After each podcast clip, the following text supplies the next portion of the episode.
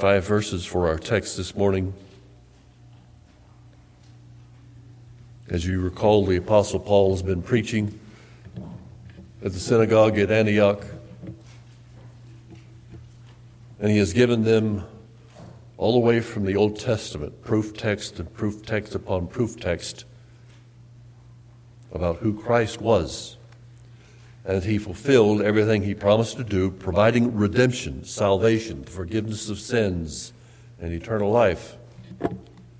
And that he also was the righteous king of Israel.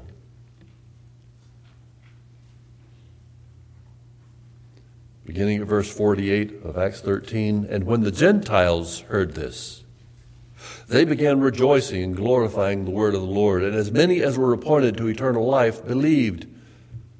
And the word of the Lord was spreading throughout the whole region. But the Jews incited devout women of high standing and the leading men of the city stirred up persecution against Paul and Barnabas and drove them out of their district.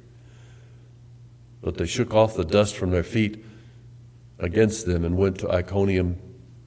And the disciples were filled with joy and with the Holy Spirit. Let us pray. We ask, Lord, this morning that you might bless the reading of this word. Use the truth we find here to help us. Much of the church across America and indeed around the world seems to be dozing. And if they aren't dozing, so many others seem to be moving backwards. But your church, your kingdom, is supposed to prevail.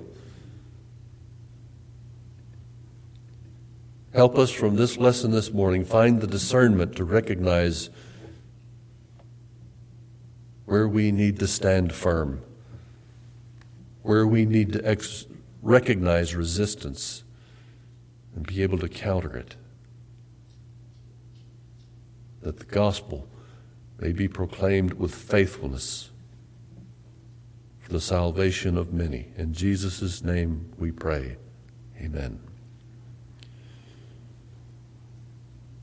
This conclusion of Paul's sermon seems to have some great excitement. Gentiles enjoyed hearing Paul's message. And another part of the lesson, part of the chapter, they beg him to come back and preach again.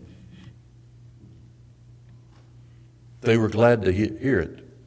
Revival seemed to have broken out among the Gentiles, the ones who were not Jewish. When the power of the Holy Spirit shines in your soul, gladness, freedom, love, joy, seem to overwhelm your life. The burden of your sin is gone. The guilt and the shame is washed away. And I'm confident nearly every single person here is, can testify to that. Amen?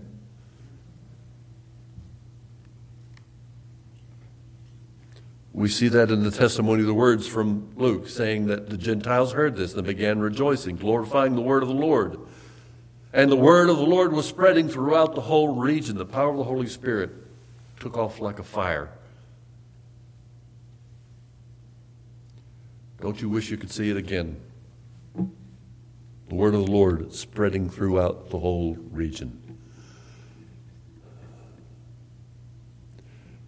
We've talked some, and you've probably read some about revival seasons in history where the Holy Spirit, in response to prayer and preaching and teaching God's Word, responds and saves souls, saves many, brings people to repentance. Those were wonderful times. We certainly need one today. A true time of repentance, a true time of revival. And we are certainly called to pray for it. But why doesn't it happen? Why doesn't it happen now? Why do we not see it more regularly? Why are we seeing spiritual clouds forming over the horizon and things getting darker and darker and darker, even in America. Four points I'd like to try and make this morning from the text. Resistance to the gospel should be expected. Resistance to the gospel also often comes from within the church. Resistance to the gospel regularly comes from outside the church. And resistance to the gospel ultimately leaves one conclusion.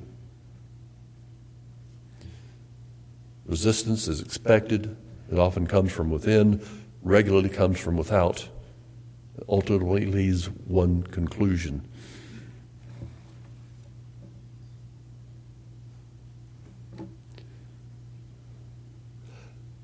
I've made this point before. I'm going to re emphasize it here this morning because I believe that this, we can get it from the text. But the Lord Jesus Christ told us about it. At the very beginning, the very first sermon he ever delivered when he began his ministry. Blessed are those who are persecuted for righteousness' sake, for theirs is the kingdom of heaven. Blessed are you when they revile and persecute you, and they say all kinds of evil against you falsely for my sake. It says you're blessed when you're persecuted. Expect it. And then he says something else. Rejoice and be exceedingly glad, for great is your reward in heaven, for so they persecuted the prophets who were before you.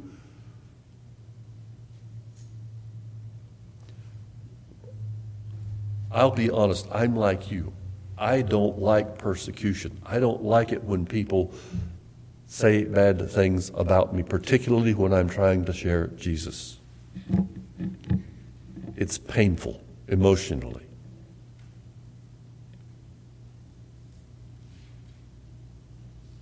But our Lord Jesus Christ even told his disciples later on. He said, Remember, as though he were saying, I'm reminding you, I said this before. The servant is not greater than his master. If they persecute me, they will also persecute you. And we look back through the annals of history and we can see time and time and time again where people were persecuted for the faithful testimony of the gospel.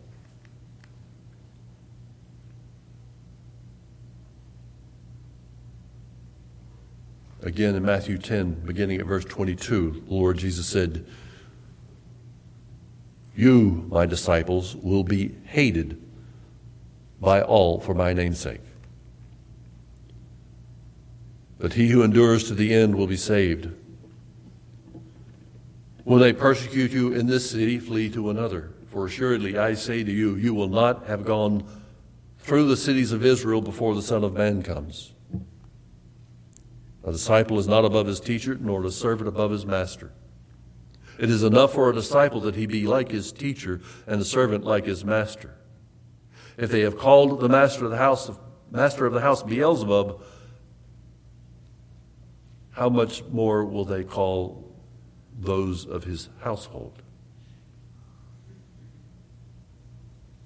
The Lord Jesus Christ, again, just reminds his disciples that if we are to follow our master and he was persecuted, we should expect the same kind of response. Expect resistance to the gospel. That doesn't sound like anything to look forward to. I know.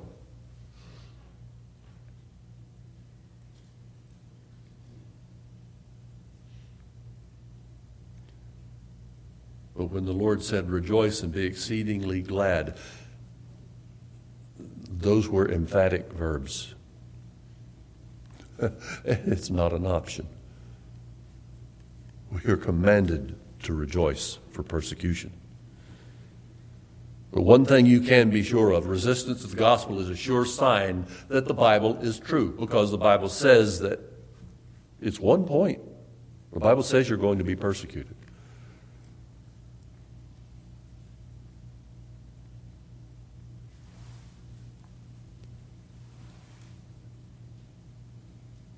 I heard someone say once, talking about World War II and the B 17 bombers that would fly over Germany trying to stop, bomb, and eradicate the weapons manufacturing plants and the fuel depots. They would very often fly at night. And whenever they would hear the planes coming, they would shut down all electrical power so no light could be shining up from the targets to help them. And someone asked one of the navigators, How do you know you're over the target? You can always tell you're over the target because the flak trying to shoot them down is at its worst. Enemy flak is heaviest when you're over the target. And when we preach the gospel faithfully, there will be resistance. When you address the sin in a man's heart, he will not like it. When you address the sin in a woman's heart, she will not like it. Why? Basically, because we're sinners and we're comfortable in our sin. Romans 8, beginning of verse 5 says, Those who live according to the flesh set their minds on things of the flesh, but those who live according to the Spirit set their minds on things of the Spirit. To set the mind on the flesh is death, but to set the mind on the Spirit is life and peace. The Apostle Paul is giving an argument contrasting those who are sinful to those who are redeemed.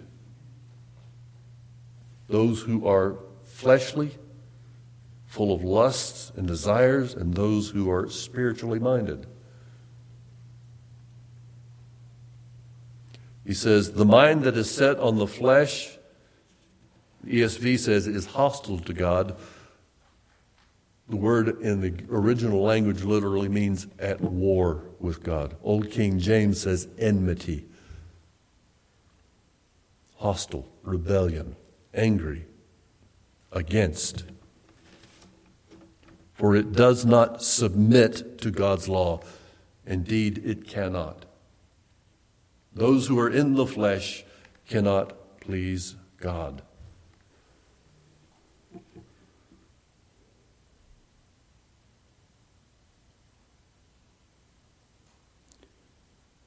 So we understand why the gospel is preached. When the gospel is preached, it makes people uncomfortable. It's supposed to when I grew up in the independent fundamental Bible churches, then they would have altar call every service. They made it very clear that conviction of sin is something that is very real and evident in someone's heart who is being called by the gospel message. And if someone has been made uncomfortable by the preaching of the word, because of the sin in their life, they need to turn and repent right away.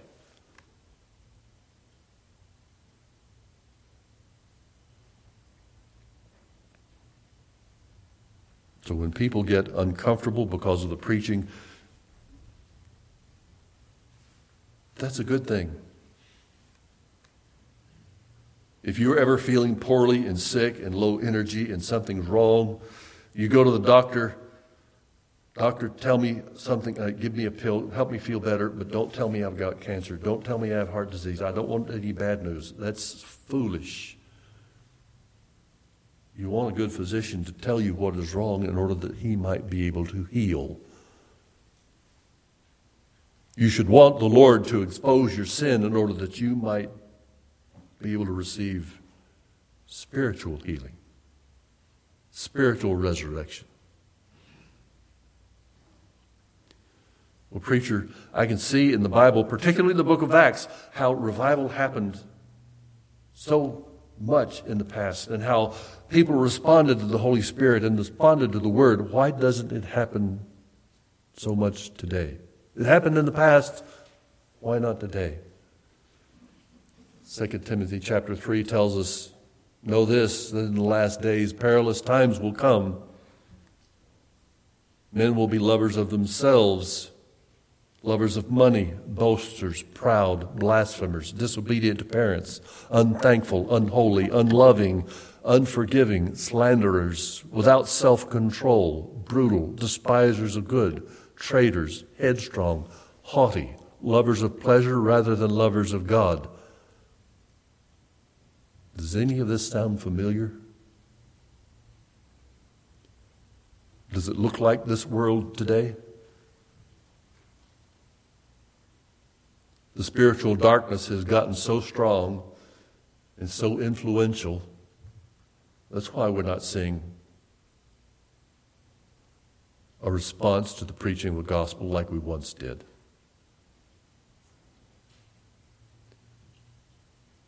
Continuing 2 Timothy chapter 3, Paul is not talking about the lost so much. I'm sure he has included it, but having a form of godliness but denying its power. He's talking about religious people. Religious people had gotten this way. the close of the book, the close of his letter to the Romans in chapter 16, the Apostle Paul also said, I appeal to you, brothers, to watch out for those who cause division and create obstacles contrary to the doctrine that you have been taught. Avoid them. For such persons do not serve our Lord Christ, but their own appetites. And by smooth talk and flattery, they deceive the hearts of the naive.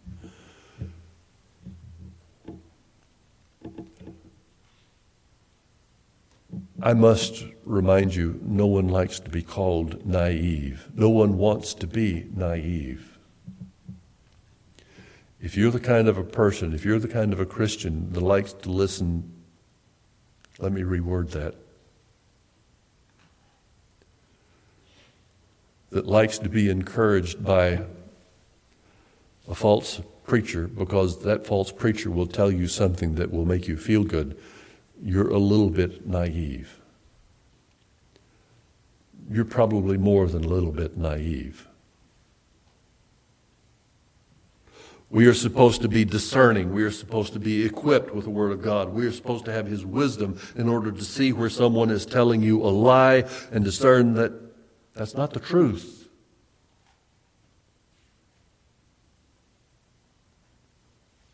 But in 2 Corinthians 4, the Bible says, God of this age has blinded the minds of unbelievers so that they cannot see the light of the gospel of the glory of Christ, who is the image of God. So, resistance to the gospel message is a sure sign that hearts of men and hearts of women are cold and rebellious and blind. And if you accept that resistance to the gospel message is a sure sign, then you will know when the power of God has made an impact. What? Well, first of all, power of God's word is going to make an impact. It's either going to make some people very mad or it's going to bring some people to repentance. It's going to do one or the other. It's going to make some people very mad or it's going to bring them to repentance.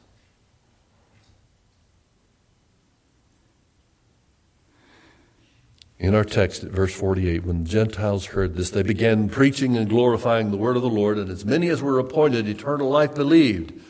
And the Lord of, and the word of the Lord was spreading throughout the whole region. God's word was making an impact. 2 Corinthians 4 6, God who said, Let light shine out of darkness, has shone in our hearts to give the light of the knowledge of the glory of God in the face of Jesus Christ. The light of the gospel is supposed to shine from your heart, through your life, brother and sister.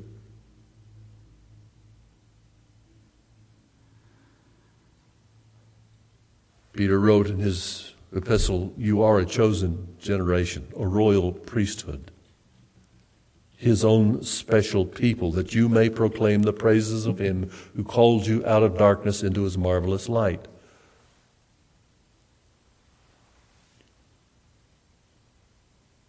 Resistance to the gospel should be expected. Recognize it with discernment. know when it is happening. Resistance to the gospel often comes from within. Now, I could spend a part of this point just talking about within our own hearts, but I'll save that for another day. It comes from within the church. Surprising? Some might think so. But everyone who stands in the pulpit does not preach the truth. We need to be very aware that the decline in spiritual aptitude is prevalent in this world. Harvard University and Harvard Seminary were both founded to prepare men for the gospel ministry. And you've probably heard recently they just appointed their first atheist chaplain. Go figure.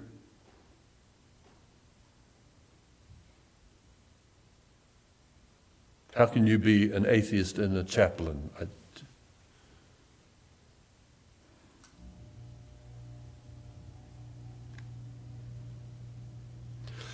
Resistance to the gospel often comes within.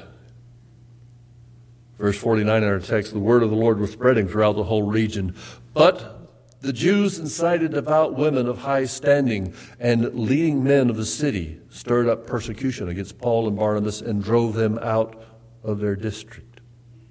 Now, let me remind you the Gentiles got the message. People who were not raised in a religious atmosphere, but who were somehow, some reason, following, going to the synagogue.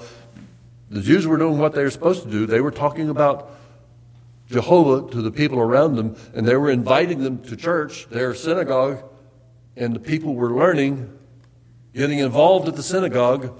They were called God-fearers. They weren't true Jews. Gentiles got the message.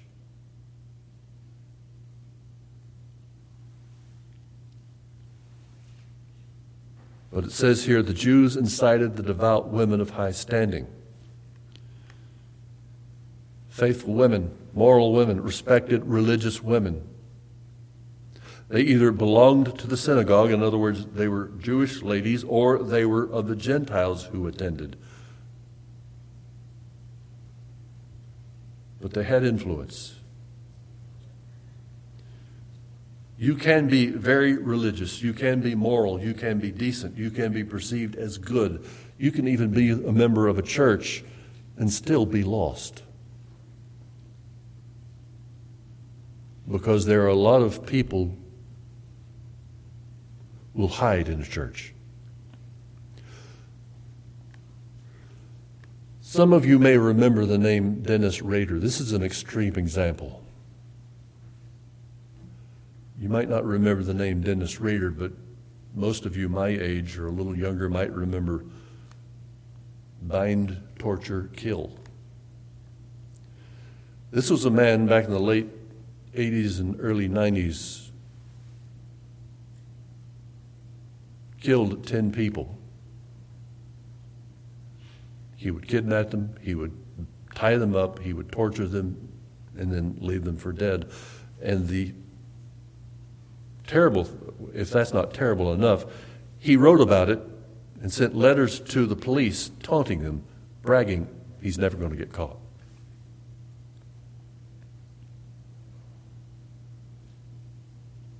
And then, as technology improved, he stopped sending them letters written on paper and in envelopes. He sent them a package with a computer disk in it. And he thought that I can send them pictures. I can send them. Thought this was going to be a nice, clever way to. But their forensic computer technology guy was able to open up the files with the metadata on that disk.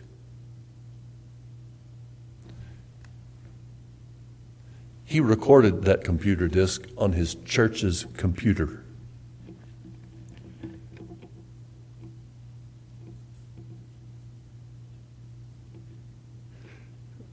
Dennis Rader was president of the church council. He was a family man. He is a Boy Scout troop leader and a murderer.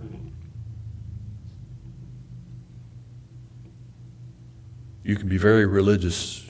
You can be moral. You can be decent. You can be perceived as good. You can even be the member of a church and still be lost. That's why when you come to Countryside Presbyterian Church and I, you say, I want to be a member of this church, the elders will sit down with you and they want to hear a testimony from your lips. They want to understand, they want, we want to know that you understand your salvation. That what Christ has done for you is clear and evidence and understood.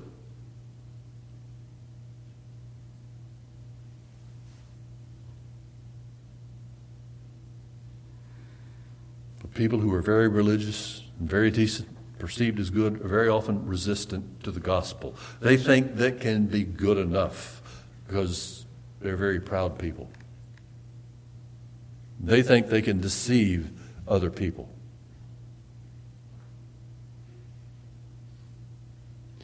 Resistance to the gospel very often comes from within the church. And I know that's an extreme example. But we're seeing this more and more. Many church leaders are changing the gospel message today. I can mention several names that you would be well familiar with. They are compromising, changing the message of the gospel. They think that since more and more people are angry with the church, thinking that the church hasn't done a good job converting them, the church must be preaching the wrong message. So they're changing the message.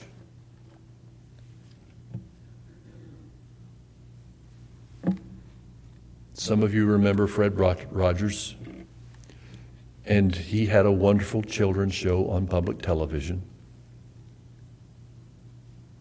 I have nothing against his TV show. My children watched it. It was not offensive. But there are a lot of people in the church today who have adopted his message as a gospel message. God loves you just the way you are.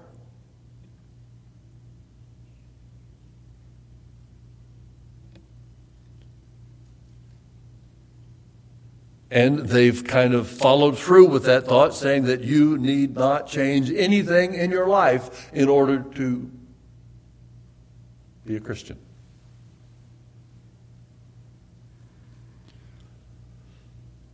There's a brand new church plant new church started up in San Diego, California, called Living Faith. And this is an ad they posted on, it's either TikTok or Twitter, one of those that I don't use. A church for sinners by sinners. Where else will you find an adult actress who is also a pastor? Did you catch it?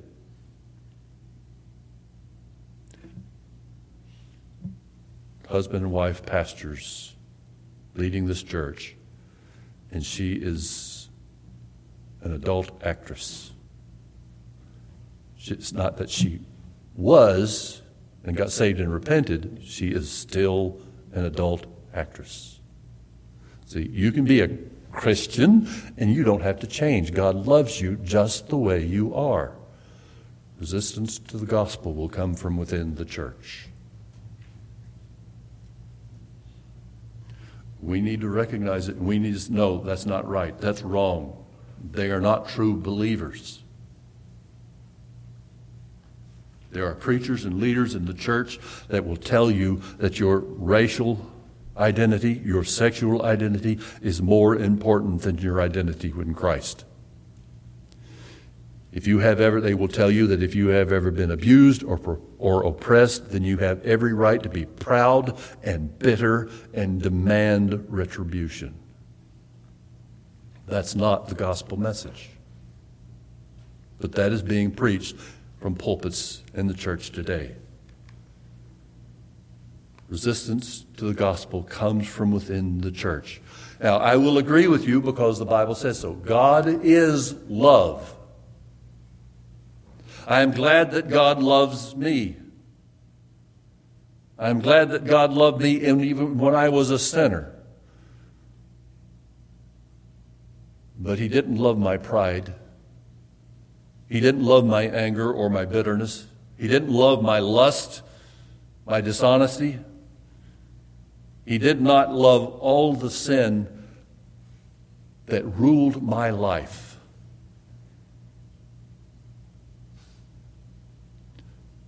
Jesus died to take all of that upon himself in order that I might be free of it. Now that's the gospel. If you want to hang on to your sin and to your lust, to your pride and to your bitterness, you're not saved. That might hurt some people, that might make some people uncomfortable, but it is the truth. You need to respond appropriately, repent of your sin, let the Holy Spirit overwhelm your life and set you free. Resistance to the gospel often comes from within the church.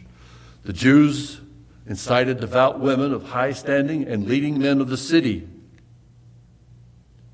stirred up persecution against Paul.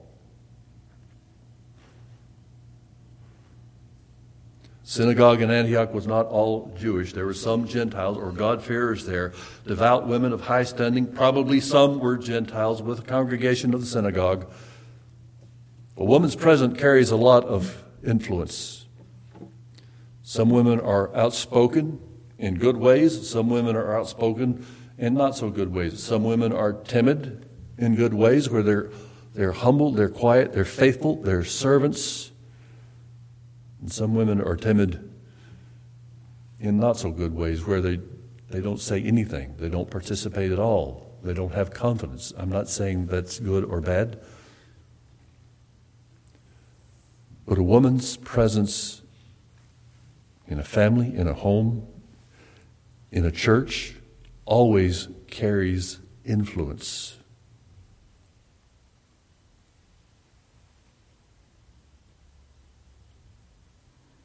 Always carries an influence.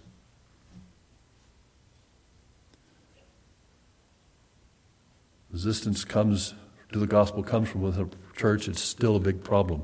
There's sometimes people who would say, I don't like what the preacher is saying. They will complain and try and stir up resistance to the church and get the preacher to leave, and sometimes they will just leave on their own. That is a sign of resistance to the gospel.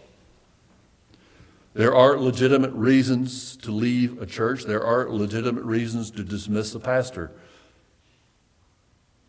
But the faithful preaching of the word is not a legitimate reason.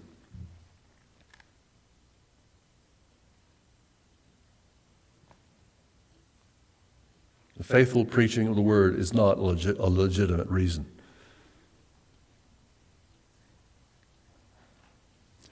In fact, if you're attending a church, those who might be seeing this recorded, if you're attending a church and the preaching is not that strong, it's not that good, and it's not that faithful, but you're there for the relationships, you're there for the wrong reason.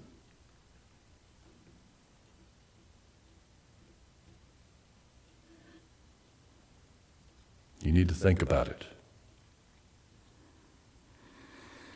Resistance to the gospel regularly comes from outside the church.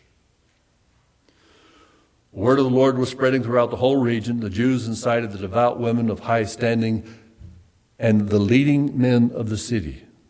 The Jews incited the leading men of the city and stirred up persecution against Paul and Barnabas and drove them out of the district. The Jews, the leaders of the synagogue, let's, let's get the magistrates, let's get the proconsuls, let's get the leaders of the city involved on this. Let's bring the politicians in.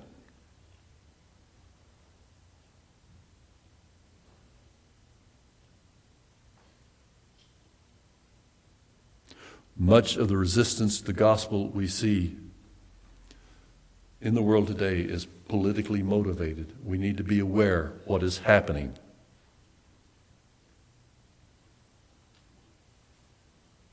We are supposed to pray for our leaders, and we try to do that faithfully. We are supposed to abide by the laws of our land. and We try to do that faithfully, but there are some laws that are so politically motivated that are designed to limit our worship. That's where we draw the line. They're going to press this even further, designed to limit our sharing the gospel. That's where we need to press the line even farther.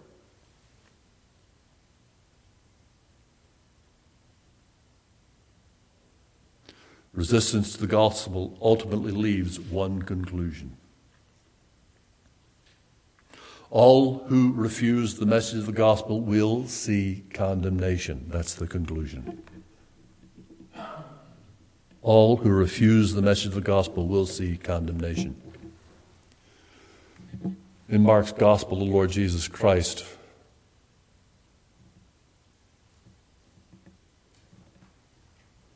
was teaching his disciples. He said, I say to you, all sins will be forgiven the sons of men. And whatever blasphemers, whatever blasphemies they may utter. But he who blasphemes against the Holy Spirit never has forgiveness, but is subject to eternal condemnation.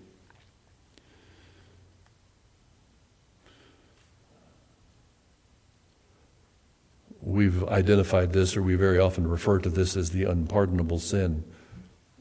What could be so sinful that it is unforgivable? When the Holy Spirit shines light through the preaching of the Word and it is resisted, it is refused, that is unforgivable. You cannot be saved without the Holy Spirit. You cannot be saved without the power of the Word of God. If it is resisted, it is unforgivable. And there are people who are resisting the gospel message outside the church and within the church.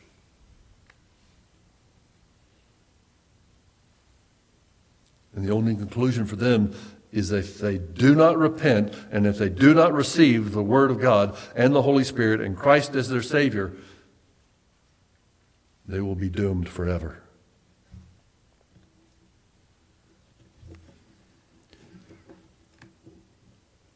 That is signified by the last words of our text, where Luke records that Paul and Barnabas shook off the dust of their feet against them and went on to Iconium persecution elevated, and they were taking the words of our Lord when He said, When you are persecuted in one city, flee to another. They were just doing what the Lord told them.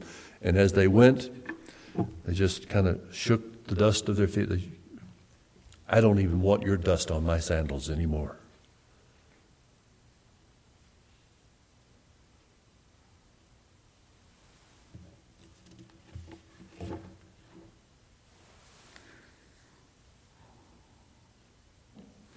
I've quoted this person before. Andrée Seu Peterson is a contributor to World Magazine. She talks about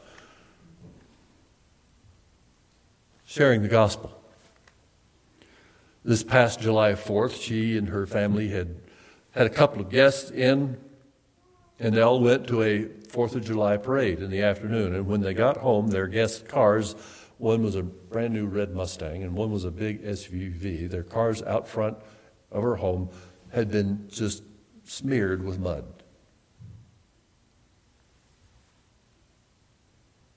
She called the neighbor across the street who has a video camera, asked him, Did he happen to catch anything recorded? He said, No. Still doesn't know who did it. But then she comments, By sheer coincidence, our pastor's sermon on the morning of this fourth on the morning of the fourth was on 1 Peter 4:12. Do not be surprised at the fiery trials when it comes upon you to test you as though something strange were happening to you. He very honestly confessed from the pulpit to being personally surprised at how surprised he was when people dislike him for the sake of Christ.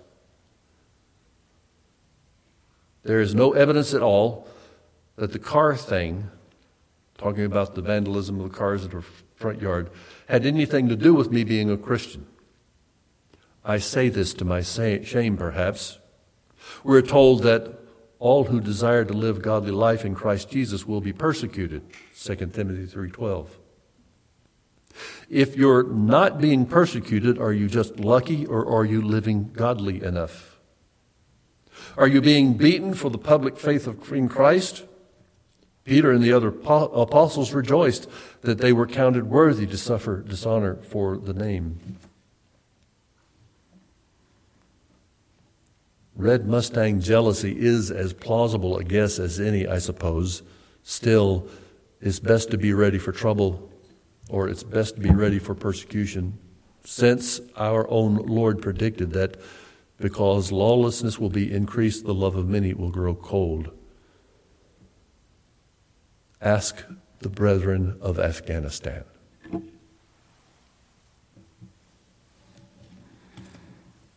Resistance to the gospel should be expected. Let's recognize it when it comes from within the church. Let's realize it when it comes from outside the church. And let's continue to bring the gospel so no one is doomed or damned who hears this message. If they do, that is their only conclusion. If they, if they do not receive this message, that is their only conclusion. Shall we pray? Father in heaven, we are thankful for the word and its power. We pray that it might get a hold of our hearts and challenge us to be faithful to the Lord in witnessing.